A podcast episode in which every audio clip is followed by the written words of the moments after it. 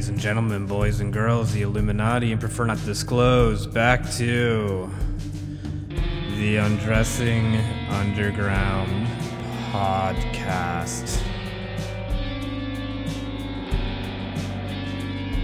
Today is one of my favorite interviews so far, I think, because I got to talk to the host and founder website, uh, podcast, and movement Gnostic Warrior. If you're not familiar with the Gnostic Warrior, which presumably you aren't, its stated purpose is to uh, search for the truth, which in conspiracy theorist lingo means it's about conspiracy theories. I genuinely enjoy his podcast. I don't want to say I don't enjoy it ironically, but I do genuinely enjoy his interviews and his cadence. He's got a nice voice on him, that fella. Uh, let's see. In this interview, you will hear me talk about things as if I know them, but I don't because I'm fucking stupid. But I assume that you're smarter than I am, so I pretend to know things to move things forward, and you will catch me sounding like a fucking idiot because I am. Uh. Oh, yeah. There's some fun things in this, like his theory about Alex Jones, which is much more interesting than the Bill Hicks theory. That's bullshit. And uh, I forget what else, because I need to move on before this song ends. See, today on the show, I also have a new spoken word short story thing from Tom Baker from episode, cast from episode 6. I also introduced a new segment, which I'm bored of explaining to myself because that's all this is when I'm doing this is I'm explaining things to myself. Even though you're listening to this, when I'm recording it, it is just me. Nobody's listening to this anyway. But I think the new segment's really interesting, so you should listen to it. Also, I think you should leave me a review on iTunes so I feel special, even if it's just one star, which is all I really deserve. So please, leave me a review on iTunes, especially if you're in the Illuminati tracking Mo or the big penis. Fuck. Here's Mo Bedard. Underneath this. I'm still talking. All right, bye. Hey, do you hear me? Yeah, do you hear me? Yeah, I hear you good. All Are right, we doing cool. video or I, I wasn't ready for video? Oh, no, no, it's fine. I just always hit video in case the person wants to see face to face. Oh, for sure. Okay, cool. Yeah. How's my volume on your side? Fine. yeah, it's great. Okay, okay, cool. All right, and do you start the show? Is it already started or what? Yeah, it's already started basically. I just hit record and then I call the person. yeah, there you go. yeah. Um, well, thank you for talking to me. I find your show very interesting. Thank you, thank you. Yeah, I've been doing it. I think it's been two years now, a little over two years, and I've um, I think over 110 podcasts or so so far. wow. You only do it once a week, right? Yeah, well, once a week, sometimes twice, sometimes three times, and then sometimes I don't have any. if that makes any sense. No, yeah, it does. um, Yeah, just you know, depending on a lot of us that do this, such as yourself, we all have jobs or businesses Right. that we that we run, and you know, it's not you know the kind of subjects we're talking about. They're you know they're not money makers or something that we're gonna pay the bills with. You know, so it's just something we do out of love and, and talking to cool people. You know. Yeah. So, do you want to explain the concept of your podcast real quick? Because I'm not. I mean, I've listened to it and I've heard your introduction, but I'm still not entirely sure what the point is. sure. Yeah, I mean the name of my website is is gnosticwarrior.com and I I've been operating that for about 3 years now and you know the the idea be- behind gnosticism being a gnostic and gnosis it's all about finding the truth within and finding basically relearning things that you might have learned in a past lifetime if you you know believe in reincarnation and stuff like that. So gnosticism is actually one of the oldest forms of religion in, in all the world. And one of the reasons it was suppressed by the church you know when the catholic church had formed about 2000 years ago they they basically asked all the the Gnostic schools and, and different factions and churches that, that were around at the time to to join their cause or pretty much die die by the sword. So that's why you hear a lot if you're into this stuff of the Gnostics being persecuted for you know thousands of years, and it's actually it hasn't stopped. But um, the idea behind it is is just truth, you know, finding my truth, my path in, in life, and then talking to different people, you know, uh, around the world that are, you know, we call it kind of the truth movement as well. Mm-hmm. So um, it's not only involves Gnosticism. There's people that I've talked to that are into different things, and you know, Gnosticism is about knowing thyself and also knowing the world in which we operate. So it's important that you, you know, you understand, you know, the different modes of science. Um, you know uh, the leaders what's going on who's ruling over us. You know this is one of the first times in history that a lot of us don't know who is ruling you know our country. You know we, we think it might be you know the president but he's just kind of the the chief executive for the for these ruling parties who who rule behind the scenes now and we don't really see who they are. So a lot of my podcasts delve into that. You know we'll talk about the alleged illuminati um, you know stuff like that yeah, that seems to be the one thing that I find comes up each time. Uh, like, I mean, I don't know how much you buy into each of your guests' uh, platform or whatever, but sure. Um, the one thing I've noticed each time is that you do push that concept of there being somebody behind everything. Like I listened to most of the uh, one with the Jonestown massacre survivor, and I've even heard you pushing her a little bit, saying like do you think there was somebody behind? I forget his name, the Jones guy. um, uh, yeah, Jim Jones. Yeah, Jim Jones. Um, yeah.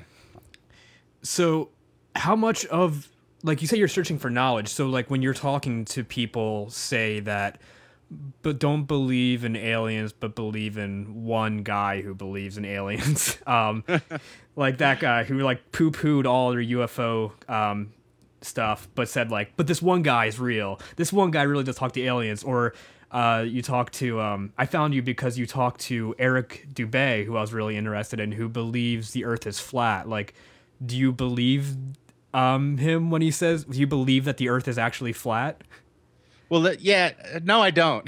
okay. and yeah, I'll, I'll talk about Eric here briefly in a second. But in regards to your kind of the first question you'd asked in regards to my my guests that I have on the show and the various things that they talk about are, are the truths that they are allegedly revealing. No, no, I definitely do not uh, believe or buy into all of my guests, but I do give them the respect and the platform to kind of tell their truths. And I let it, you know, leave it up to the audience to kind of decide what they want. I, I don't have, you know, freakish subjects out there that are completely unbelievable, but there's certain things that I have on the show that, you know, I, it can be called conspiracy, mm-hmm. you know, tinted kind of stuff. And you know, I kind of believe that we're we're born into a conspiracy, and and a lot of the the truth, the real truth and knowledge, actually is below the surface of what we're told by the media, the corporate media here in America, then also our education system. You know, and Einstein had once said, you know, all learning actually happens when when school ends and you get out of school, and I'm I'm a big believer in that. And um, in regards to Eric uh, Dubay, I interviewed him a couple years ago, and he wasn't, uh, you know, propagating the flat Earth theory. I guess this is going to be his his claim to fame. Yeah. um, but yeah, I, I, don't buy that at all. You know, I, I look into the sky, and, and, all I see are are round planets and a round moon and a round sun, and well, it's just a you know we're just this flat piece of land in the middle of space. You know. Well, his answer to that is that the Earth is round. It's just flat. It's like not a sphere. It's just a circle. Gotcha. I mean, I don't believe in it either, but I just found him like I don't. I mean, like I don't believe in demons or anything either, but I found that interview interview really interesting. I find these people really interesting, even if I don't believe in them. That they like when I was listening to the one, I guess she doesn't she doesn't call them demons, but like Jen is it D J I N or something? Yeah, well the the Jinn, the Jinn. Yeah, I find that really interesting because I'll listen to it and I'll just sort of let it just. I'll listen to it while driving, so I'm in that uh whatever that brain wave is, the delta wave, where you're just Yeah. sort of like meditated almost. I'll just let it seep in, and all of a sudden I'll come back to myself and be like, "Oh wait, they're describing the reality that I'm also occupying right now. Like we're living in the same reality, but they just have a completely different interpretation of it." Um, but you, yeah, that's why that's why I like your podcast because it's not like Alex Jones. You're not like yelling at them or anything. um, Yeah, and that's why I kind of I, I leave it, Rob, up to to the listener, such as yourself. I I try not to sway your decision, you know, and, and let you listen to the guest, Rosemary, talking about the jinn and, and demons and so forth. That's kind of her her life's work. She travels the world talking about this, and she's written several books. And you know, the the demons they were actually called daemons by the Greeks, and they're basically ancestor spirits. And that's you know every culture around the world has always believed in ancestor spirits. The the jinn would be the Islamic name for demons, and um, it's who the the church calls angels today. So they're basically the departed ancestor spirits of our ancestors. That's all they are. So you either believe in the spirit world, reincarnation, you know, stuff like that, or you don't. So if you don't, you believe, hey, we're we're here and we die and this is it, then you're you're not gonna buy into any of that stuff and it's just gonna kind of fly over your head. But if you've read the history of the spiritual movement and all the philosophers over time, from Plato to Plutarch to you know modern Masonic philosophers like 33rd Degree, uh, Freemason Manly Hall, they all believed in demons and angels and, and the spirit world, and all the you know the the Freemasons, secret societies, Rosicrucians, you know the Ledge Illuminati, they also believe in it too. So what is your um? I I when I first started listening, I I think um. Well, I, the first one I listened to was the Eric Dubay one, okay, and um, I thought in that one you had been speaking about that you had agreed with him maybe. And that could be I'm probably completely wrong, but I thought you had agreed with him about like the um well the age old conspiracy theory about uh I mean sorry if that's an offensive Sure, no, way go to put ahead. it um about the Freemasons being basically like the Illuminati being the ones behind all the decisions. Like, do you believe that the Freemasons are sort of con- the ones pulling the strings, like you were saying before? Oh yeah, they're they're definitely part of it, part of the hierarchy. Um, not every Freemason is is in on the the secret, but they're definitely part of the the movement of the the people that are pulling the strings. You know, and some of the top level Freemasons have been the most powerful people in the world. George Washington, you know, the first president of the United States was a Freemason. You you have him laying the cornerstone to the Capitol, uh, you know, the the state building, and it wasn't in Washington at that time. I believe it was in Maryland, and he's in his Ma- Masonic regalia. Um, Thomas Jefferson, Freemason. Benjamin Franklin, Freemason. And then most of our presidents were also Freemasons. And then you find out that, you know, the Capitol was built by Freemasons. The, the Statue of Liberty was given to the United States by French Freemasons. Oh, I didn't know that one. Yeah. So you, you have all that, and you start looking into the history of Freemasonry, and, and you understand that, yeah, they definitely have a play in that. And then you have, you know, in England, the United Grand Lodge of England, we have the the Queen's husband. He's the he's the the king of Freemasonry there. So I mean, you you have it there where they're basically they're Freemasons and they're the, the queen and the, and the lord of the, the kingdom and they're they're Freemasons. So So, do you think they're acting against our interests, the Freemasons? No, no, I don't think it's it, it's more of you know I, I look at a lot of the Masonic symbolism. You know, you'll you'll see the what what some people think is a checkerboard, but is actually it's a chessboard on the black and white uh, tiled floor. Uh, it's in all the lodges and all their symbolism, and so forth. I, I look at it more as they're the controllers or partly the controllers of the game of life. You know, um, Shakespeare once had said, I, I don't know the, the complete quote, but you know, we're we're all actors and we're merely playing a part on a stage. You know, and if you look at our lives, Rob, we each get to kind of choose who we want to be. Do you, you want to be a Republican? Do you want to be a liberal?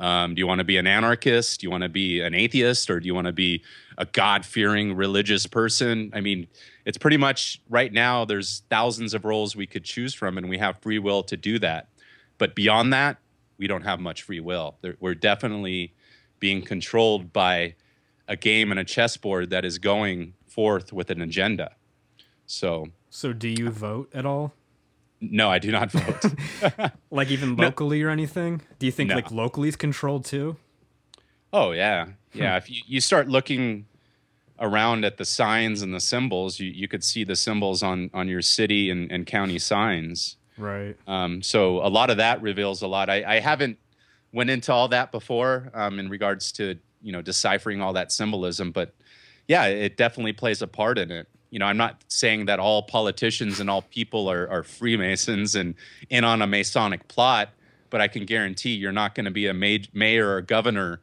of a major city unless you are a Freemason or are being controlled by someone behind the scenes. It just does not happen. What do you think their ultimate goal is, though? Well, there, um, I've, I've, in my course of my research, I'm going on seven years of, you know, research into, you know, Freemasonry, Illuminati, different kinds of truths that are hidden, and I discovered some some dangerous truths. So what you need to understand is that when you go and embark on this journey, there's some certain things that you could talk about and mm-hmm. certain things that you can't. And I've been warned um, inadvertently that I can't talk about certain things. So I know exactly where it's going. I know exactly who's ruling the Freemasons. I know uh, who's the king is right now of the world of Jerusalem. And I know that kind of sounds funny, but there is a a, a ruler of Jerusalem, and there is a Holy Roman Empire right right now, but I'm not going to tell you who it is because the fear for my life and my children. Sure. Um, I mean, obviously, you don't have to answer anything you're uncomfortable with. Sure. But um, like I don't know, like I hear these these theories and stuff, and then I I don't explore them myself. So then I'm always like sort of curious on the outside, like where like where are these people that like where sure um yeah if you look at like the way that many cultures were were ruled in the past back to egypt you you have a time I, I don't are you familiar with ancient egypt a little bit rob a little bit yeah okay so for the listeners out there that are, are somewhat familiar with with ancient egypt we had a rulers at the end of the Egyptian Empire that were called the Hyksos rulers. And what that means is foreign ruler. So, what you had at that time, and you'll hear about the various pharaohs, were puppet pharaohs, basically, that were ruled by other people behind the scenes. So, we had the Hyksos pharaohs that were ruling from other lands. They didn't live in Egypt, but they controlled Egypt and they controlled the pharaoh. Nothing's changed for for 2500 years. So the way you control a population and they you know if they know everybody who who's ruling everybody and, and making all the decisions they know where your address is. They're gonna you know the the people are gonna go to your house and burn it and kill the king. So over time they understood this after you know certain kings get killed and so forth. So they go you know we're gonna put a puppet ruler in here. He's gonna have he could get your head cut off just like i can but he's not really ruling. He's gonna collect you know the revenues the taxes he's going to hold the sword for me. And then i'm going to come in every now and then get my money my loot and go back to where i am secretly living. So these egyptians and these other people aren't going to come and kill me and, and my people. So that hasn't changed. We're, we're still in that area era of rule.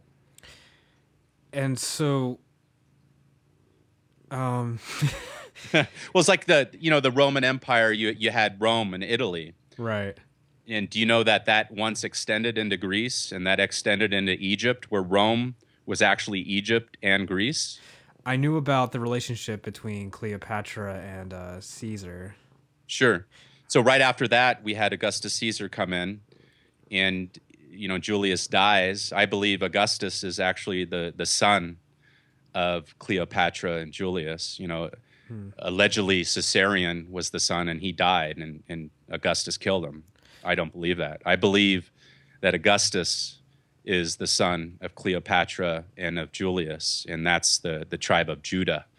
And they hold the sword right now. So, whoever the descendants are of Julius Augustus Caesar, these people, and through time, they are the ones that are still holding the sword. Nothing's changed. And when Augustus came in, Rob, he changed the calendar um, the Egyptian calendar to the Roman calendar, and that was in 8 AD. We're still in that same calendar, 2015.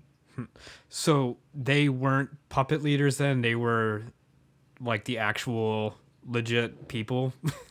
well, I don't think Cleopatra was was ruling. She was she was definitely part of the royal family, but mm-hmm. she wasn't calling the shots. Um, that's just the way it goes. Just like the, the queen's not calling the shots in in England. It's just it's the way it is. You you have a ruler, and they could definitely get your head cut off and make decisions and have you banished from the kingdom. But they're consorts. They're they're ruling on behalf in behalf for the king. So that's why if you go to, go to England right now, where where is the Queen's king? Right. So. So what is the value of uncovering all of this? There's the, the value. Huh? my my I don't know what it is really to me. Just was to find out. You know, after I, I feel I awoken about seven years ago, was just like, you know, whoa, everything I've been told isn't true. And this actually started when I started a mortgage website mm-hmm. at the time before I started Gnostic Warrior and doing all the podcasts now. And I started delving into the mortgage industry and into banking. And then I started finding out all this funny stuff with the bankers. And, you know, I was going, oh, these guys are running the show. And then I basically started going after bankers with a website I have and still have to this day called LoanSafe. And um, I, I watched that happen. And then I watched the, the bailout of the bankers billions, trillions of dollars, you know, that went to the Federal Reserve. And then, you know, I saw Ben Bernanke on Capitol Hill being, you know, questioned by by the Senate, and they're asking him, "Hey, you know, Ben, where where did all this money go? This billions? Of, oh, I can't tell you that." You know, and then I started oh. going, "Who who the hell is the Federal Reserve?" And then I found out the Federal Reserve isn't actually a U.S. government entity; it's a private held corporation.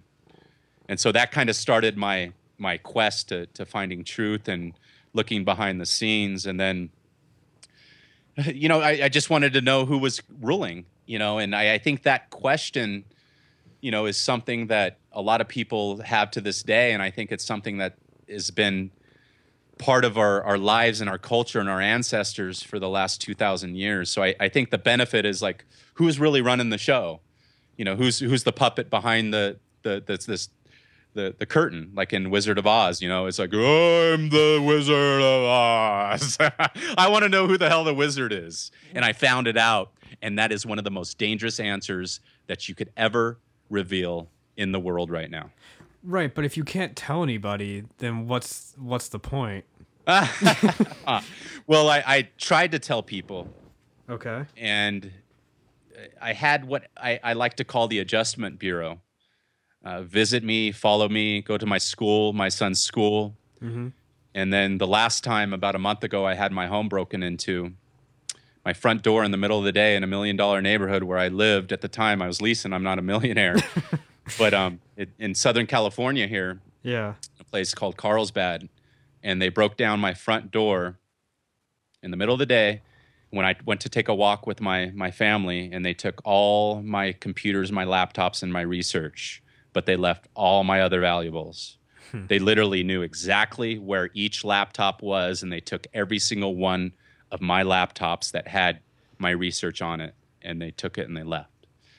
And um, there was cameras, there was money, there was all kinds of loot they could have took easily if they were truly what I believe a, a, a thief, a burglar. You know they should have took these items that would have fit in their pocket that were right next to my laptops. Why didn't they take this $800 video camera? Why didn't they take that that camera sitting right there that it would just fit in their pocket? But they took these broken down laptops? Hmm.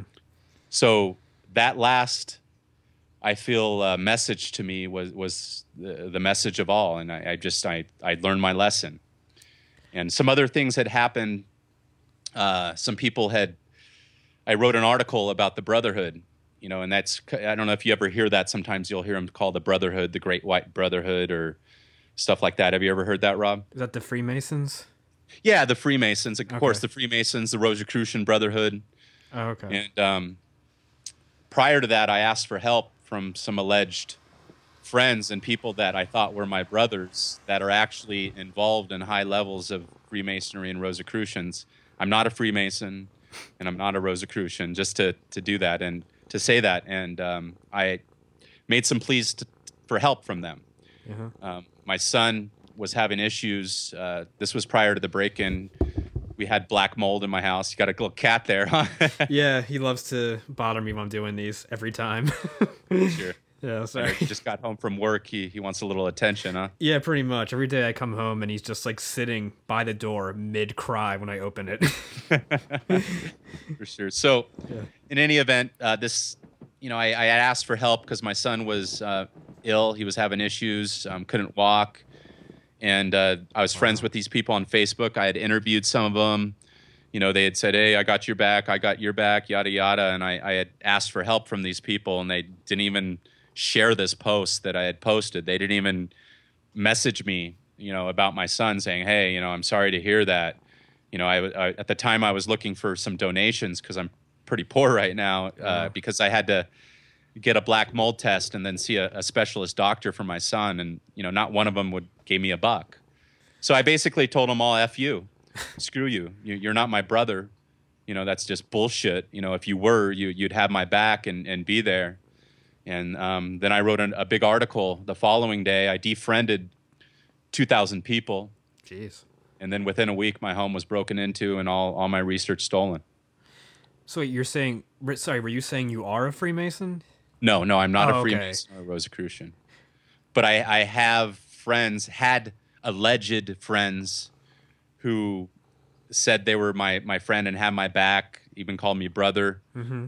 and, and bro. And these people were members of these brotherhoods. So I, I had asked them for help. And it was also a test, Rob. I, I was seeing who really had my back. Yeah. and I at the time I had a friend list of I think 2,300 people, Mhm. and then um, I dwindled it down to now where I have 120. Right. It was just the thing about the referring to them as your brothers and everything that threw me off a little bit. Uh, Yeah, no, I, I look at all of us as, as brothers, Rob. You know, I, I like to, I always say, you know, bro or whatever to someone when I meet. You know, I'm from Southern California, bro. You know yeah. what I mean? So I mean, you, you're, I look at everybody, whatever race or culture, we're we're all like brothers in in a sense. You know, all of us are somewhat related in some fashion. You know, but you know, you're you're my brother until you're my enemy. That's kind of the way I look at it. You know, so. So do you no longer have Freemasons on your show then? Oh no, I I have one coming um, up next week. No, I'll, I'll definitely keep interviewing them. Just the ones that said they were my alleged friends and, and brothers, I just I cut off. They cut me off, um, and then uh, some of them took offense to what I had said and what I had written, and they messaged me and told me that. Uh huh. And then within a week, as I had mentioned, my my house and my my research was taken. So I, I feel like that was a message to me, like, how dare you talk shit on, on the brotherhood? How dare you question us? And uh, we're gonna come take your shit, and and we're gonna teach you a lesson. And the next lesson isn't gonna be as nice. Was did they do anything with your website or anything though? No, no, they haven't done anything to to my website or or anything like that. Um, you know, I, I feel that they have their ways if they they want to um, do their do the different things. You know, I, I feel that a lot of the the high level Freemasons run a majority of the highest level corporations in the world, even Google. So, but do you fear having? Do you ever like feel nervous about having Freemasons on your show? Like, don't you feel like that somehow somewhat works against? I, I mean, I'm not. I'm still not entirely clear what your cause is, but Yeah, what what is my cause? yeah, I, I, I, I don't have a really a cause, you know, Rob. My my cause is just truth. Is is I want to publish truth and blog about truth, and then also interesting things and and inst- interesting subjects. So just because I might have a spiff with several people that might be Freemasons and higher level Rosicrucians, that doesn't mean I have a spiff with every Freemason in the world or every Rosicrucian. I actually enjoy most of their teachings and and a lot of the the people that are are Rosicrucians and Freemasons. And then I have guests, of course, that aren't um, involved in those fraternities. I have people that left those fraternities. So my, I'm just an open minded guy, and you know if I you know I could get in a fight with someone and, and hug them next week, but not these guys once they you get on their bad side, it's over as far as them giving you any love or or respect. But that doesn't mean they're going to go basically send a an email to you know five million Masons around the never go on Mo's show. Don't you know?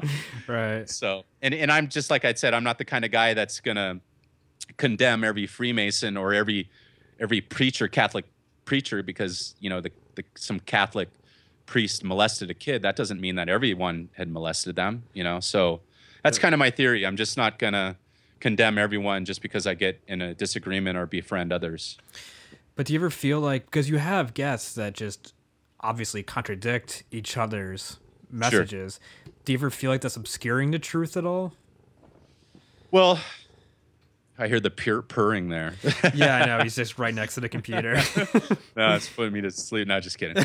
No, um, yeah, I do, and and that's actually been an issue of mine. I've actually had guests on uh, Jordan Maxwell that a, a, lot of people you know enjoy in the truth and conspiracy movement. I'll never interview the guy again. He he he says the same damn thing every time I interview him, and he's one of the most negative, dark souls I've ever met in my life. But it, I enjoyed talking to him a couple times. Um, you know, I just didn't believe everything he had said. And there's other guests that I'll never have on again because I think what they told me during the interview was completely ridiculous. But I'm not going to make enemies with them or, or go out of my way to say this guy's a freaking idiot. You know, I'm just going to kind of leave it up to the to the audience, you know, to decide. And then what I do, which is different from other podcasters, is I'm always blogging and writing my own views and my own truths mm. that I hope can help people see through the the bullshit. Um, but I feel that some people love bullshit, and um, you know, it's just you only could do so much. So some of it is to, you know, uh, be relevant and have information that people like, even the conspiracies and the bullshit, which some of it is completely ridiculous, but it's what everybody's into. Yeah. You know, so some of it is is for the pure sake of staying relevant and and what you would call marketing, meaning if I always told the truth and, and the hard truths, I, no one would go to my website.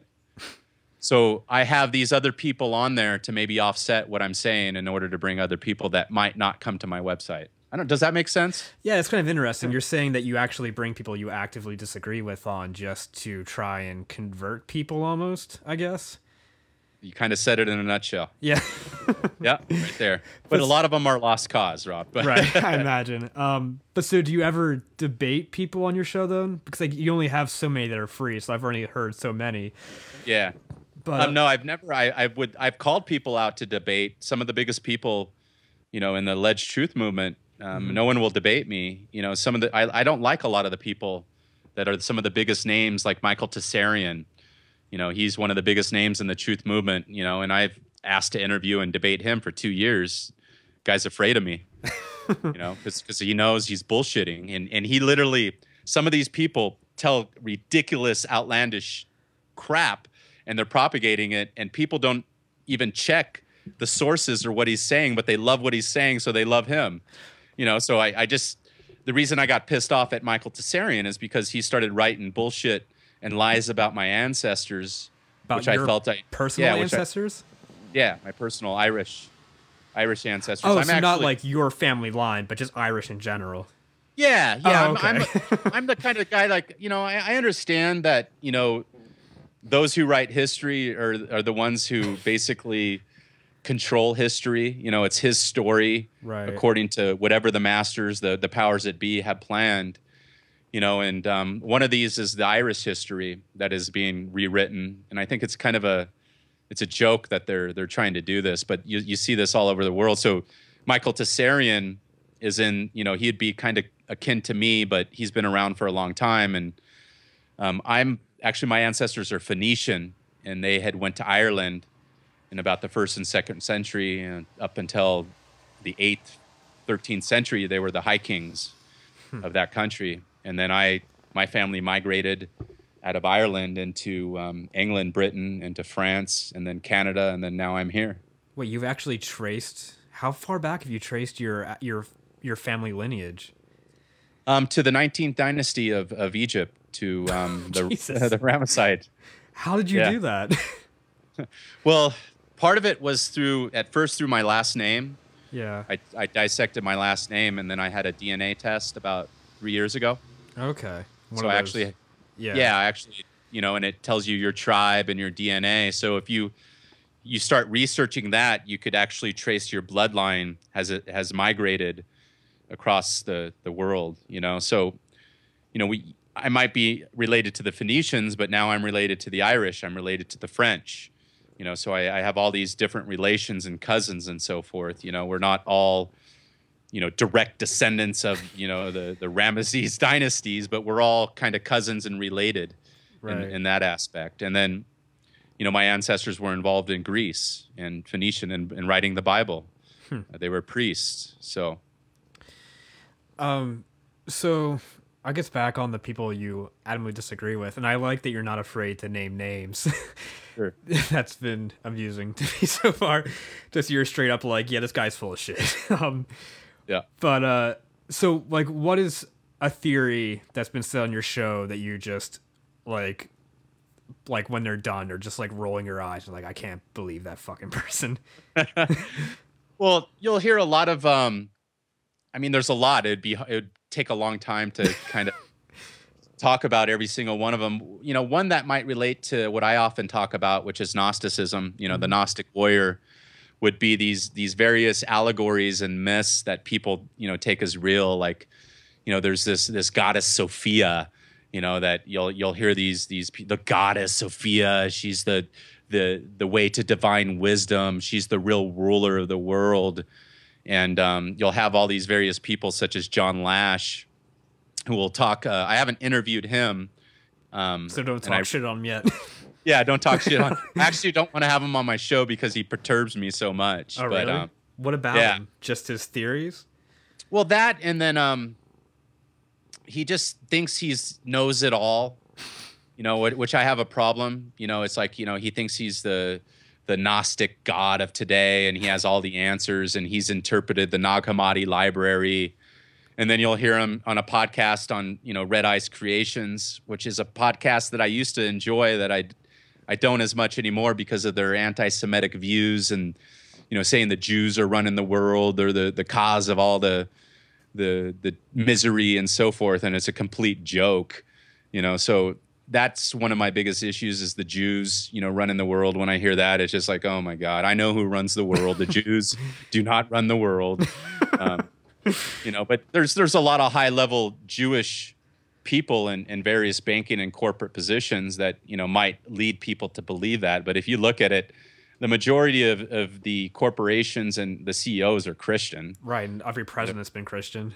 Yeah, they're not Jewish. So that's just that's you'll hear that the Illuminati, they're Jewish, yada yada, and they want to kill all the the Gentiles and the race. And if you and if you look at um, the Jewish religion, it's a religion. To be a Jew is to be a member of a religion. It's not to be a member of a race. You know, so you'll hear these guys and they don't even have that right.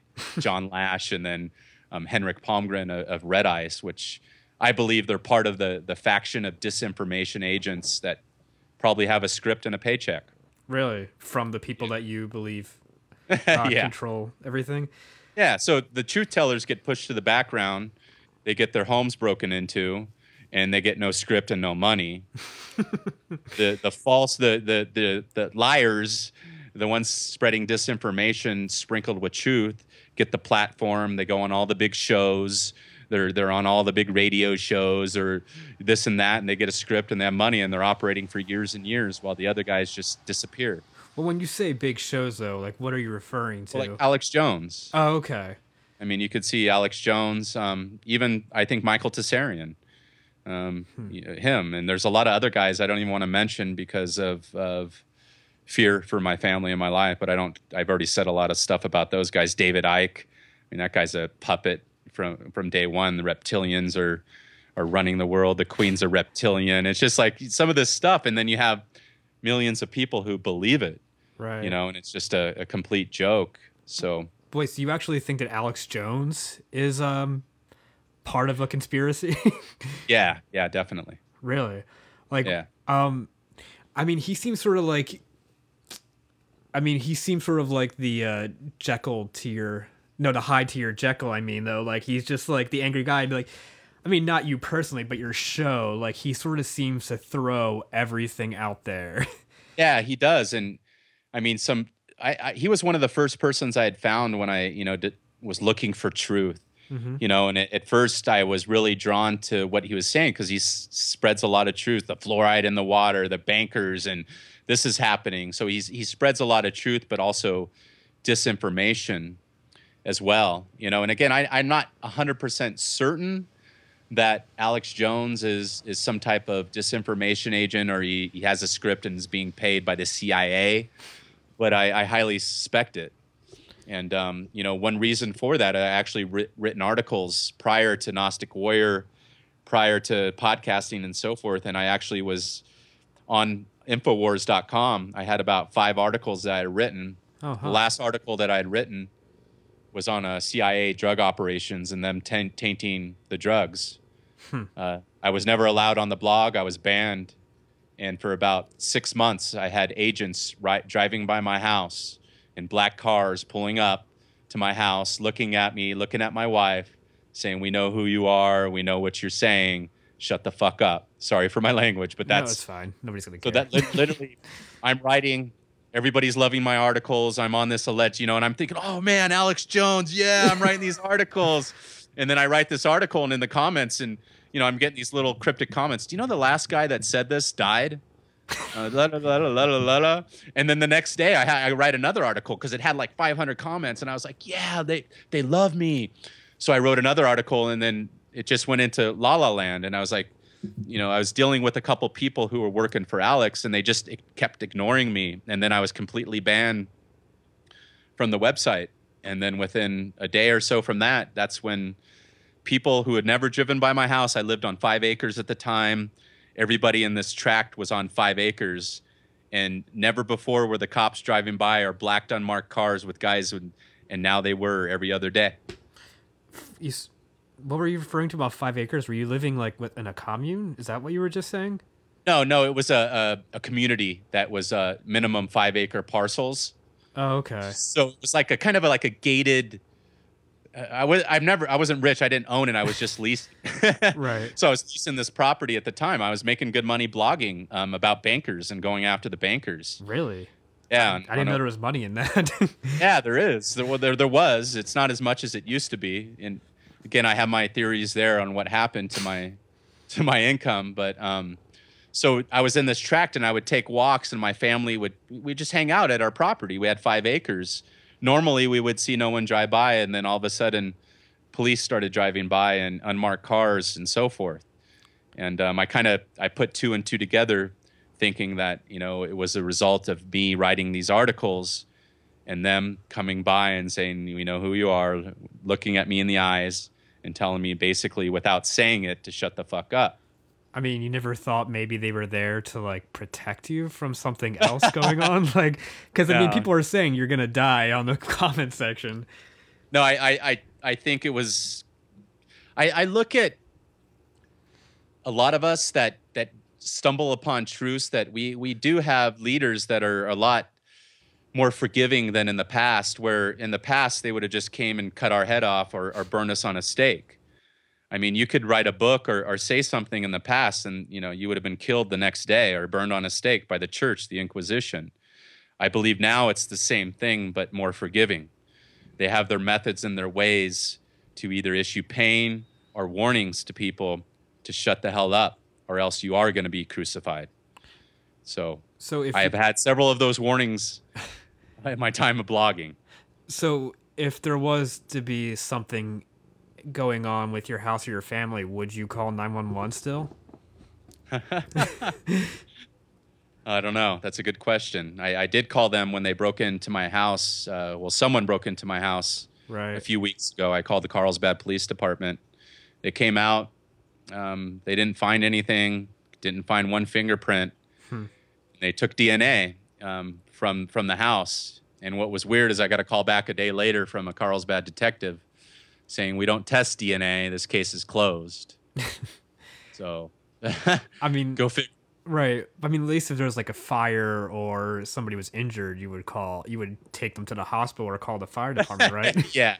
okay. Yeah, no, I, I, I, I, I believe we live in a decent system. You know, I'm not saying it's bad or, or it's all completely evil. Mhm. You know, like I had said, you know, the things that I had said on Alex Jones' blog in the past, I would have been dead in a heartbeat. Um, you know, and I was just some naive blogger thinking I was telling the truth, you know, on this big portal platform. And what I learned that day was that I stepped over the boundaries of truth. And there are boundaries of what you can and cannot say on blogs. And Alex has a muzzle on him that you guys can't see of what he can and can't say and what he can reveal. And it's a honeypot to get all the truth tellers in and all the, the people that want to go by, you know, Alex Jones Kool Aid. hmm. So this is going to be completely random, but Sure. but now I'm curious because I was because thinking back to older episodes. Like, do you believe?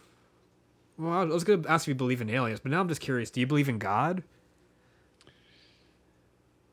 it depends on on how you say you know what your definition of god is um yeah i, I do. I believe in a a god and we're we're all part of that that god particle. Um So, but i don't believe it's a man ruling in the sky or or some man ruling over over the religions. So you don't believe in any sort of organized religion, then? um not the way that that they're being ran today no.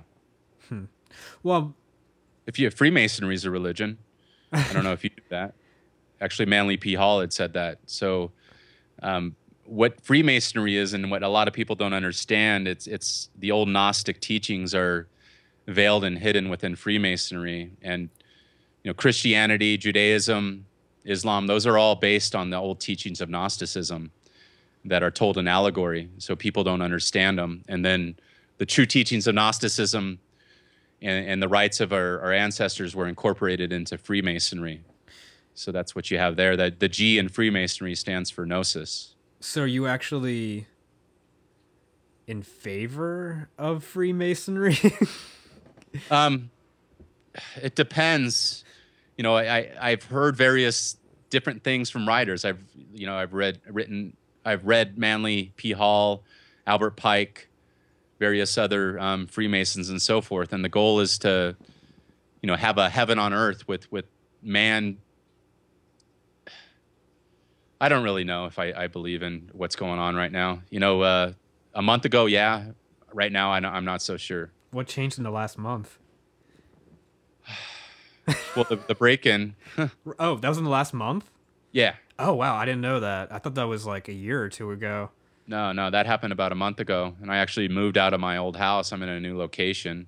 I mean, it doesn't matter where you. Yeah, I, I mean, I know that if I'm being watched, of course they know where I'm at, but I'm not going to do anything stupid to reveal any secrets they don't want me to say, or say anything that might jeopardize my family. So, but um, I really don't know. I don't know for sure what their their intended a- end goal is. Um, I thought I did at one time. But did you think then it was positive? Did you like think it was Yeah. something you did? Yeah. Huh. So Yeah, I thought it was positive uh, originally. so originally you believed that there was a global conspiracy and that all of these leaders and everything were a part of it and that everything was controlled and there was this illusion of like freedom and democracy and everything, but you believed it was ultimately for the better? For the better in the long run. Huh. Um, So why were you interested in exposing it? not exposing it, you know, uh, exposing it. I don't, I don't know what. I don't know if that was my intentions, Rob. I don't know if I was just saying, "Hey, I figured it out." I know like an who's ego running. thing. Maybe, maybe, Just and like- maybe that maybe the break-in was an ego check. Huh. you know um, so I'd, I'd written things that I, I unpublished and i took off of the web and um, i don't know if i'll ever publish them again I'll, I'll probably finish that book before i leave this earth and i'll give it probably to the freemasons Really? How Yeah. how exactly would you go? Sorry to ask such like odd Sure. questions, but like how exactly would you go about that? Like, do you just give it to a random Freemason? yeah i'd probably find uh, you know someone here in san diego the scottish rite just like follow the 30. look for a car with a license plate with the Freemason logo on it. there you go. Uh, no, the, I've been in contact before with the Scottish Rite in San Diego. You know, there's a few 33rd degree Masons there. what does that, that, mean uh, exactly? Because I knew you had a 32nd degree one on, I think, before the guy who talked about the movie Halloween and stuff. But I was- Yeah. I was entirely sure what 32nd, 32nd or 33rd degree means. Well, there's you know there's the what I think it means and then what it really means, which are probably two different things. But um, if you look at a lot of the people I had have interviewed are, are 32nd degree Freemasons, and they've been Masons for many years. And a lot of people seem to never move above the 32nd degree. And then I've interviewed 33rd degree Freemasons, and um, they won't tell you anything. You know, they're they're under oath, and and you understand if they're under oath, they only could say so much. I believe that the 33rd degree Freemasons are some of the the only people that understand the truth of of how it, it's all working and and what's really going on behind the scenes. So is this sort of like I don't mean to draw a direct parallel as far as motivations or anything, but it's a sort of like the system of Scientology then with the levels. Oh yeah, it's it's definitely a level with the it's you know you look at Freemasonry, you look at even the dollar bill in America, it's it's the pyramid with the capstone. That's how all societies have always operated. That's how Freemasons, the Freemasonic, that's how the Rosicrucians, that's how every corporation works. That's how, you know, the United States government works. You know, you have all these various people that are the low level government workers have no idea what's going on, but the capstone does, and they control the bottom level tiers. That's always been that way. It always will. It's just understanding who is operating the, the capstone. So you've mentioned the um, this symbology, I guess, like the symbols on the dollar bill and stuff. And I'm not going to debate that those are Freemasonry symbols because it seems fairly well documented across the board. But why do you think they do that? Like, why do you think they give us all these clues and stuff? Well, a lot of it is is clues, and then um, a lot of the symbols go back thousands of years. And what, what a lot of people don't understand is that signs and symbols rule the world rule the world, not words or laws. And that was Confucius who had said that. And it's still true to this day. And, you know, the, the symbols on the dollar bill are flag, um, the symbols in Freemasonry, uh, even the words that they use, the Rosicrucians, um, their symbol of the cross and the rose and so forth. It all reveals exactly, you know, what is going on. The, the pyramid with the, the missing capstone, I feel, is, is they're still building society Hmm. They're still building the world that they they wish to create, and then once it's done, they put the capstone on, and it's a done deal. And um, but so why do you, why do you think they they put that into the public if they don't want the public to know? Is it just like to laugh at us? no, no, I, I don't think it's that. It, it goes back to, you know, the the saying signs and symbols rule the world. So yeah, I'm a big believer in Gnosticism and Gnosis, and that all of us come from certain ancestral lines and families. Like, for example, Rob, do you know who your ancestors were or where they came from? Uh, not necessarily. I know, like, one of mine is just like sort of a bum, like just a, ser- a, a, series of bums that just went from country to country, getting kicked out and stuff. So, you look a little Irish to me. I don't know if that's, that's the one actually. so in any event, um, a lot of us have these symbols and have used them in our in our families and in our religions for thousands and thousands of years, and then in this life, a lot of us don't have no idea what's going on. We're born, and you know, we have that attitude. Oh, all our ancestors were bums, and well, I have no idea who the hell. so I am. I used to be like that myself. You know, my mom and dad were alcoholics. I thought I was just going to be an alcoholic and so forth. I started, you know, researching my ancestors and discovering where my roots come from. And then I started realizing why I did some of the things I did and why I reacted certainly to certain things, mm-hmm. which I believe is my ancestral memories are, are inherited. So I believe each one of us is our ancestors up to us. And if you read any of my articles, which I'll send to you, um, sure. I talk about DNA gnosis and I talk about how our DNA is actually like a software computer program that has actually been proved by science today. And they say that, you know, one, you know, little gram of DNA is 330 million times more powerful than any computer software software program that in a little, you know, smidgen of DNA you could store more data than, you know, freaking 330 million times more data than than the world's biggest computer or whatever. So you start learning this stuff and you start understanding that you know all our ancestral memories are encoded within our DNA. Mm-hmm. The powers that be understand this, and yes, they will use it against us, and they will use it to move us, to rule over us, and so forth.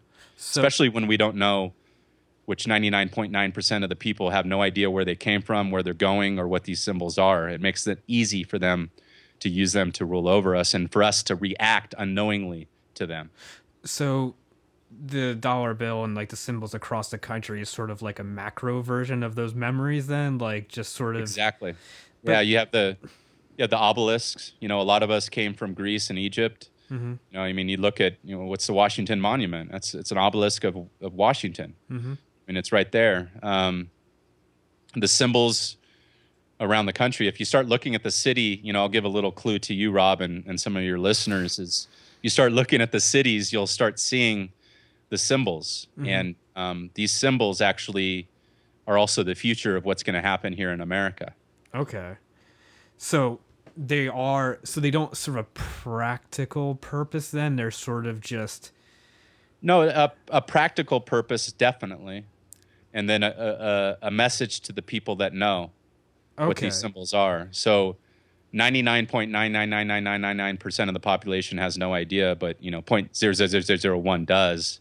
And usually those are the most powerful people and only the people that do need to know what's going on. So it's a way of them communicating between each other that this is the plan is still on or something. Yeah, that that as well. And then um, communicating in broad daylight to in front of us what's going on as well. But then that sort of seems like it's laughing at us again. yeah, I- it could be laughing at us, or it could be just, you know, uh, we're our own ignorance. You know, uh, if you're ignorant about your past and the future, then you're you're you're definitely fair play to be played with because you're not seeking knowledge and you're not going out the scope of what you've been told. So yeah, they they will laugh at you, and if you just go along to get along, you're perfectly you're cannon fodder. You know, then if you wake up, then you're going to be watched and put on a watch list. okay. You can tell me if I'm getting too personal with this, but you mentioned that your parents were alcoholics and uh Sure. There's something I've heard a number of times, I've probably just on Marc Maron's podcast about um children of alcoholics that they either seem to go they either seem to become alcoholics or they become control freaks.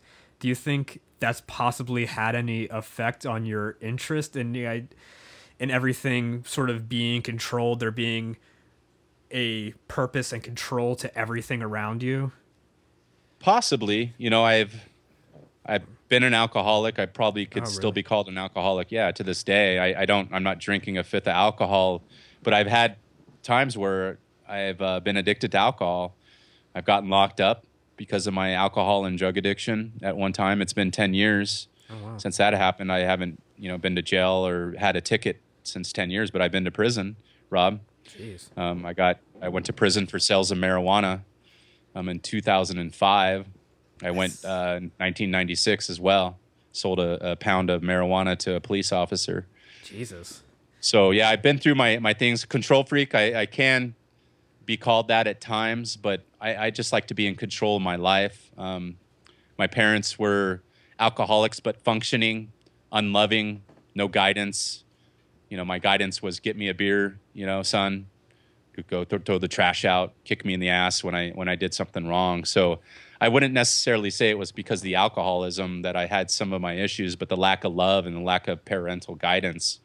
And then I just rebelled and I said, "Screw you guys!" I, and I don't want to be like you. And then I ended up being just like them. You know? I mean, I can see the attraction then too of like, if your parents are your parents, then the Freemasons are your parents. Like, yeah, I was, I was, yeah, no, Rob, it, it was kind of like I was looking for family or a brotherhood or, or something. Yeah. So as as time went by, yeah, I, I got drawn into it. And to let you know, I did apply to be a Freemason when I was living in uh, Temecula. You know, I told you earlier about that Alex Jones incident, and I was on that five acre parcel. Um, anyways, I had applied to be a Freemason, and I was unaware at that time that you can't be if you have a prior felony, which Oh, I really? just told you I did. So I end up, you know, getting a call, or I called them, and uh, sorry, Maurice, we, you can't we can't uh, you can't become a Freemason because of your felony. And I was like, what? You guys are my brothers, man. Come, isn't there some way around this? I made a mistake. And they're like, nope. You know, call the California Grand Lodge and, and see if you could, you know, get in. And it was pretty much denied. and then I, I didn't go on like a like a thing. Oh, I hate the Freemasons. They rejected me. no, I it just made me want to look into it further, and you know, I always lo- enjoyed their teachings. But there's some Freemasons that get on my nerves, and you know, that are just like everyday people that I, I don't like. You know, so. But yeah, that that might have been, Rob. You, you I think you hit the nail on the head. It, it probably was one of my main attractions to just find family and brotherhood and just fraternity, which I've never had in my life still to this day. Well, also just like this caring organization that, I mean, at least at the time, is that you said you believed that like they brotherly love. Well, no, just the idea of like everything, like all this control all over the world being for a greater purpose for society. So yeah, I mean, if your parents can't give you that life, then at least there's somebody looking out for you in the long run. yeah. Then I got rejected by them, you know. So. yeah. all over again, jeez. yeah, but again, I didn't get have any spite for them or any ill will. You know, it was just, just kind of you know what it is but yeah you you made me think about that that was probably why you know and hmm. i, I still kind of long for that today and one of the reasons i created um, you know gnosticwarrior.com my podcast and then also my my order of the gnostics was to have that fellowship with people. And um, it's easier said than done though. Yeah i mean I'm, i was i've always been pleasant, pleasantly surprised by your introduction each time which actually can i comment on that? Like what is going on when you like introduce everybody? You sort of have this way of talking where you sort of like like you do know what i'm talking about where like you elongate um yeah yeah i don't i i just i got in that habit um about my 20th podcast so if you listen to the first 20 i'm just kind of like you just like you know you're just like you hear all this stuff and like oh yeah the podcast started you know and then i i had this idea one day to make it more of like a an experience um, right. it sounds like a seance almost. yeah, yeah, and it's kind of to do that every time. So like if you look at like the the Twilight Zone and all these various movies, they didn't change it every episode. It was the same thing. So right. I do that to kind of create familiarity and then kind of have that same opening so people kind of like they're familiar with it. Oh, the Gnostic Warrior podcast. So it might bug some certain people, but I do it just for familiarity and kind of keep a congruent first message. You know, I want people to know who I'm talking about. Um, I want the person to, you know, say in their own words who they are. So I always ask us, hey, you know, Rob, can you tell us a little bit about who you are and your background? Yeah, I noticed that. Like you started off. Um, I hate to keep referring to the same podcast, but you started sure. off talking Eric to Eric Dubay, like just relating about California and stuff. Yeah, yeah. I try to keep it a little personal before we start getting into their the work they're doing, and so that way the audience knows a little bit about the person before we get into their book or whatever they want to talk about because you're doing it more of like you're talking about what I write about and what I do, but also about me. Yeah. About my psychology, you know, philosophies. I, I, like that approach though, because I, I want to do that more. Yeah. But what you're going to learn when you start getting all these busy guys that are writing books, do you think they want to talk about that or they want to talk about the book they're promoting? Right. Well, so. Yeah, that's why I sort of do it this way, partly because it's just like conversation. yeah, like I want to get into everything, but I also do want to talk about like what they're doing. Like, sure. that's why I try and go right off the bat. Like, I under, I totally appreciate your approach too. Like, I feel like that's what um, that's probably the more sensible one of giving people a context for what they're getting into. Like, this is the person that believes that uh, that's writing these books about um, what's his you name? got it. Yeah, yeah, about uh, the aliens. So I, I try to get different people that do that, but I'm longing for these podcasts, and I actually have them planned. I have one planned in the next two weeks. That's actually um, with a friend of mine on Facebook about anger, and he's a great guy. He always talks about love and having the right attitude and so forth. And I've had an issue with anger all my life, um, and that probably relates back to the alcoholism and being rejected by my parents and so forth. So we're going to talk about that, kind of like how we're talking right now yeah. um, in the next couple weeks. So I, am going to do more podcasts like you're doing now, the free flow conversations. The other podcasts, I usually, they're always, I have a kind of a, a, a set list of 20 to 30 questions around the person's work. I don't try to go by the script the whole time, but if I get stumped, I'll, I'll ask a question. But a lot of the times, I, the questions will come off the top of my head, kind of like they are to me now. Right. Though, like I said before, I've noticed that each time you definitely push that idea on them of there being a controlled person. Like that's the one thing that seems to come up every time is like you want to know how it ties to your belief of uh, the control, people, the puppets and everything. Yeah, and I've never had anybody get close to. to so yeah, I, I like I like to kind of hear what they they think about a certain thing and and hear their philosophy on it, and then I just kind of leave it at that. I don't go, oh man, I don't no way, dude. You know. Yeah. so I just kind of leave it at that. Um, I thought I had one other. I mean, well, one other thing, totally off the wall, but uh, do you believe in aliens? Because it seems like you get a lot of people probably that believe in aliens. yeah, I'm. I'm still on the fence on that one. Yeah. Uh, I, you know, you.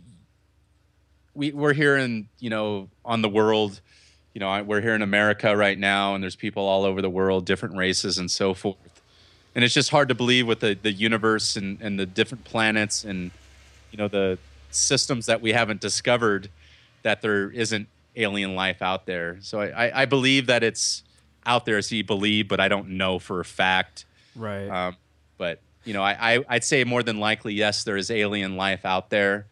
Um, I, I'm not under the belief that aliens are running the planet. That's kind of, I believe, disinformation. Yeah. Oh, so I mean, because you're really friendly with these people still, and you believe Yeah. that they're agents of the people that. Um, well, no, no. I mean, I mentioned, you know, uh, Alex Jones, you know, uh, Michael Tsarion, and so forth. I mean, those guys won't go on my show. They won't. They won't. You know, I'm not going to go on theirs anymore. yeah. So, a lot of the people that I interview aren't the biggest people out there, and some of the ones that I have interviewed won't come on my show anymore because we cut ties about a month ago. You remember I had said uh, I Right. wrote that article and said "f you." You say you're my brother, but you won't, you know, donate a dollar for my son who, who can't walk. What the hell Yeah. is that? Is there still a fund for that? Uh, it's shut down right now. The the Oh, okay. page I had a um, a fund me page for that. You know, we're still in need of money and so forth. I'm just kind of busy. We we moved two weeks ago to to another location. Been busy doing that, and then I have my my business that I run. So we just kind of, you know, just living day to day. Um, but I'm definitely going to try to do another fundraiser. We're probably going to sue my old landlord uh, for the black mold. That's yeah, I imagine that's insane. Yeah, but I did get a test. I'm gonna um, put that online. I might put it on Gnostic, and I'll show you know how much black mold is there because I believe that's uh, something that's being swept under the rug by the powers that be right now. That it's a huge, huge issue with America and people getting sick, but they're not telling people. Just about black mold. Yeah, yeah. There's actually this has been written about since the the days of Moses. Do you know Moses? Well, you know the alleged Moses was actually a mold inspector. The I know that sounds funny. Moses from the Bible. Moses from the Bible. There, there's actually scripture talking about mold in houses, and that if they find it, they got to take the stones, the infected stones outside of the city, and bury them. And that if that doesn't get rid of them, they got to get rid of the whole house and bury them outside of the city, and so forth. And I believe a lot of the plagues had dealt with this this black mold that that I'm talking about. Hmm. So I, um, now I'm curious about Moses. Like, uh, do you know Freud's theory of the two Moseses? Yeah, no, I believe I'm a, a descendant of Moses and uh, the Levite priesthood. So I, I, I definitely I have Freud's book on Moses and you know descending from the pharaohs, the Egyptian pharaohs. Right, but there being two of them, like then the one that Yeah. comes back and how the brothers didn't recognize him. So obviously it's not the same person. Like, do you believe that there's two Moseses then, or No, I believe there was one, and that he was Ramesses, one of the Ramesses, um, as well as King David and King Solomon. But those were allegorical names for those pharaohs. And then over time, that was changed. So I believe that that's when the Old Testament and House of Israel had started. And if you look back over the history of ancient Israel, that's one of the most um, popular, famous dynasties of all time. You know, Ramesses II, Ramesses III. Ramesses III I have the same DNA haplogroup um, tied to him, and I have a strong connection to him as well. I believe he's King Solomon. Um, he built several temples that are basically the same structures um, as described as Solomon's temple, and um, I, I believe you pronounce it Mendenet Habu, um, which is an empty temple in Egypt in the middle of the desert that he finished building after his father Ramesses II had died. So I believe they're the original house of Israel, and that's where the Old Testament came in. And then when Rome came in, Julius Caesar and Cleopatra, that's when the new house of Judah had started under the new law of the New Testament, hmm. which we're in the 2015th year of. Well, I guess I have one last question is um you mentioned like the Twilight Zone and stuff. Do you are you like able to relax and enjoy like movies and TV shows and music without um tying it to some grand conspiracy or or something or misinformation or whatever? Yeah, yeah, I, I am sometimes, Rob, and I think only sometimes. You know, yeah, no. One of the hardest things that I've found once I kind of had awoken to this stuff is getting back to to enjoying some of those finer pleasures in life. You know, um, you know, when I was ignorant and blissful, you know, I'd like to say, and enjoying things like that. Um, which I believe it's good. I don't believe it's all bad and all the movies are are plots and secret mysteries hidden behind them, but I do believe some of them are. But no, it, has been hard for me um, for the past several years to enjoy life. You know, I see a lot of things that are going on that other people don't see or they ignore, and you know, from the vaccines to the poisons to, you know, now here in California, it's mandatory. You got to give your children vaccines. You know, there's like 20 something that they're shooting our children up with. I know people personally I've met with where their children had one vaccine shot and they're mentally retarded or have autism. I've met several, several people where this has happened to, and um, a lot of them are against, um, you know, vaccines and so forth. So now we have a law coming forth with this. You have chemtrails going over our heads. If you looked into that, I mean, it's just it's obvious what they're doing. It's they're not spraying vitamins on us. So I, I look at all this, and it's it's kind of hard not to be dis- be negative and have despair for what's going on. But, but this, it's going on to all of us. But this sounds again like a more negative conspiracy again. It doesn't sound like working in the greater good. Well, it depends. You know, I mean, it could be, you know, hey, we're we're gonna wipe everything out and start afresh, and we're gonna live in heaven. You know, that could be kind of the conspiracy of what's going to go on, or it's basically they're wiping out you know whoever their their enemies are or whoever the races are. I mean you got to think about our language. Why do they name us races rob? Is there a race? Well yeah you better believe there is a race. I mean and, uh, but like in europe they don't really and other countries they don't really focus on race as much as ethnicity though. Correct. I mean but it's all about race and bloodlines and it always has been ever since the days of Moses and the pharaohs, and it still is to this day. And you have many, you know, I'm the old royal bloodline. I'm no longer, we're being ruled. Um, and we currently are the lords, and then there's a master behind the scenes. So I know I'm related to the, the, um, Grand Master of Freemasonry, the United Grand Lodge of, of England. His ancestors came from Germany and Greece as well as my ancestors are are related to those same ancestors and so forth. And uh, if you look back over time, they were conquered by the Normans, and then eventually they were put in as lords uh, uh, to basically be the keepers of the property. So they collect the taxes and they rule over their people. I don't know exactly what's going to happen in the in the future world if if our races are going to be wiped out or or we're going to partake in the, the earth. But um, part of me says no that uh, a lot of us aren't going to be around in the, the new world that's going to be built. Well, that sounds like a fun place to stop. I always said there's a war, you know, Alex Jones says there's a war for your mind. Yeah. There's a war for your soul. so. All right. Well, thanks for talking to me. yeah, right. I wish I could leave on a on a more positive note. No, I like um, that. It's fun. I'm just ending with scorched earth yeah, try to keep it. You know, have fun while the earth is the earth is scorched, scorched, being scorched, and the poison's being sprayed on you, and your children are being shot up with poison. Well, have a great day. Yeah, we'll still have the Twilight Zone, I guess, at least. Yeah, definitely. All right, brother. All right, I'll, I'll talk to you, I guess, maybe. yeah, and then um, so you'll have a recording of this, or? Yeah, it's all recording on my Zoom right now.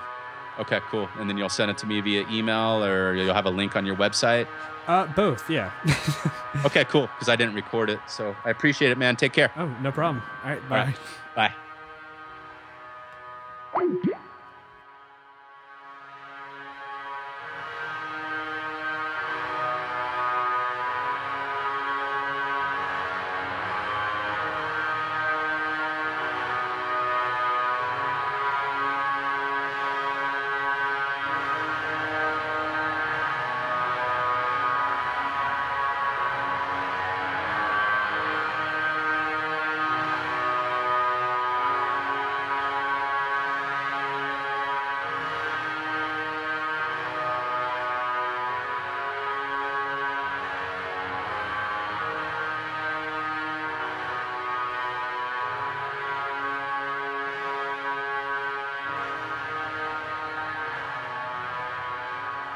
Sailing across the silver sea, smoke in distance beckons we, and in our ship our cargo bear. A sacrifice of toil and care, a god upraised to cloud the sky, a god unborn who now must die. A petty cloud pass o'er the sun, but light the flames, for the day is done. Our company upraise the night, the boat sets down on a reef upright, and all ahead the shore shine white, while under moonlit shadow flight of mendicants meek moving on to burn to ash till light is gone. In blood upraised is man from birth, the shadow of a devil's mirth to light the kindling of his soul. So straight the gate, the cryptic scroll which lieth in the mouth of time, does proclaim blood a thing sublime. Our unknown God, raised like a lion, meek as a lamb, and act again the ritual suffering, scourging again the nailing in, with thorn and thistle and Roman wind, with pig iron splendor and broken dust, fragments laid in your tomb amidst splendor of fish and hair. Charge him, slander him, vilify, and turn thy back. The company drag his image through the streets of their minds at dawn, but this is no stuffed monkey of straw and feather. No pillow with a man's image, but a corpse upright, nailed in to herald the passing from fire into winter frost. More blood, more thorns, more stones and spittle, bitter gall and vinegar. And the company, dirty and dusty and weary for ten thousand years, like the pyre of his love, as churning sea and salted foam billow against savage earthen fangs under the dying moon.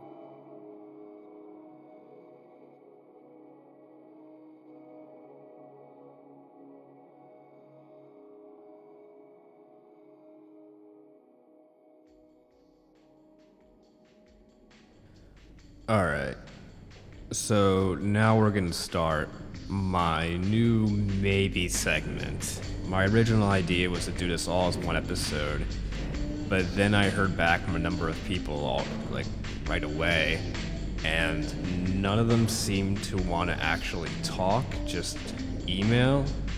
So I figured I'd just go ahead and post this one now since it seems relevant to the episode. But allow me to explain now. Earlier today, I had the idea of going on to Craigslist pages from around the country in major cities and going into the misconnection pages and finding those people that post poems and short stories and open letters or just other weird nonsense, not nonsense, but you know, just not necessarily missed connections and I just wanted to find out why they're doing it, if they are a misconnection, just a weird, vague one at times, or just like what's up, what's going on with them. So, this first person I found on the Seattle Craigslist, and I'll have a link to it on the blog. And what and what we're going to do is we're going to go straight into my very brief conversation with her. And then we're going to hear her poem. And then we are done. Okay. So, uh, I'll just start reading my email to her now.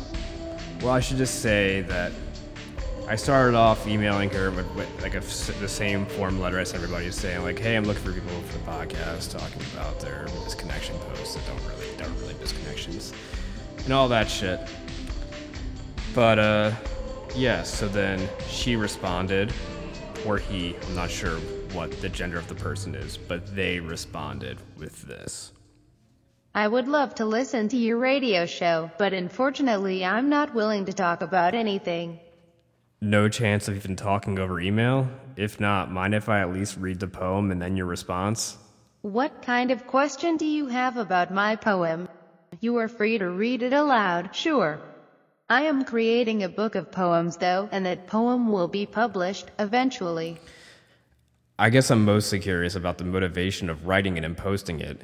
I've seen poems like yours popping up in misconnection sections for years and have always wondered whether they are meant for someone or if it's just an interesting place to post one's work.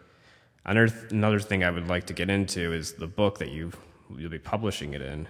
There is an underground cult that send cryptic messages to one another in Craigslist. There are hidden agendas behind some of the things you read. They write to one another in multiple cities around the world. What might look like an innocent poem to one person is really instructions on a map for another. The book must be private for now. Thank you. Are those your final words on the subject? Yes, Mr. Marvin.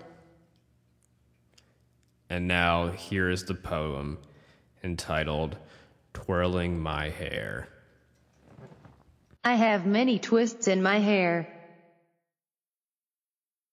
Caused by you and your constant invisible stare. I find myself wrapping my thick mane. While daydreaming of you saying my name. I grab my hair and bite it often. When you say those words that make my tummy soften. So I walk around twirling my hair. Disrobing and walking around the house bare. Always thinking of you. Even in the nude. In the shower. Sniffing a flower. In the car. Or at the bar. At the lake. I cannot fake it. You are always there.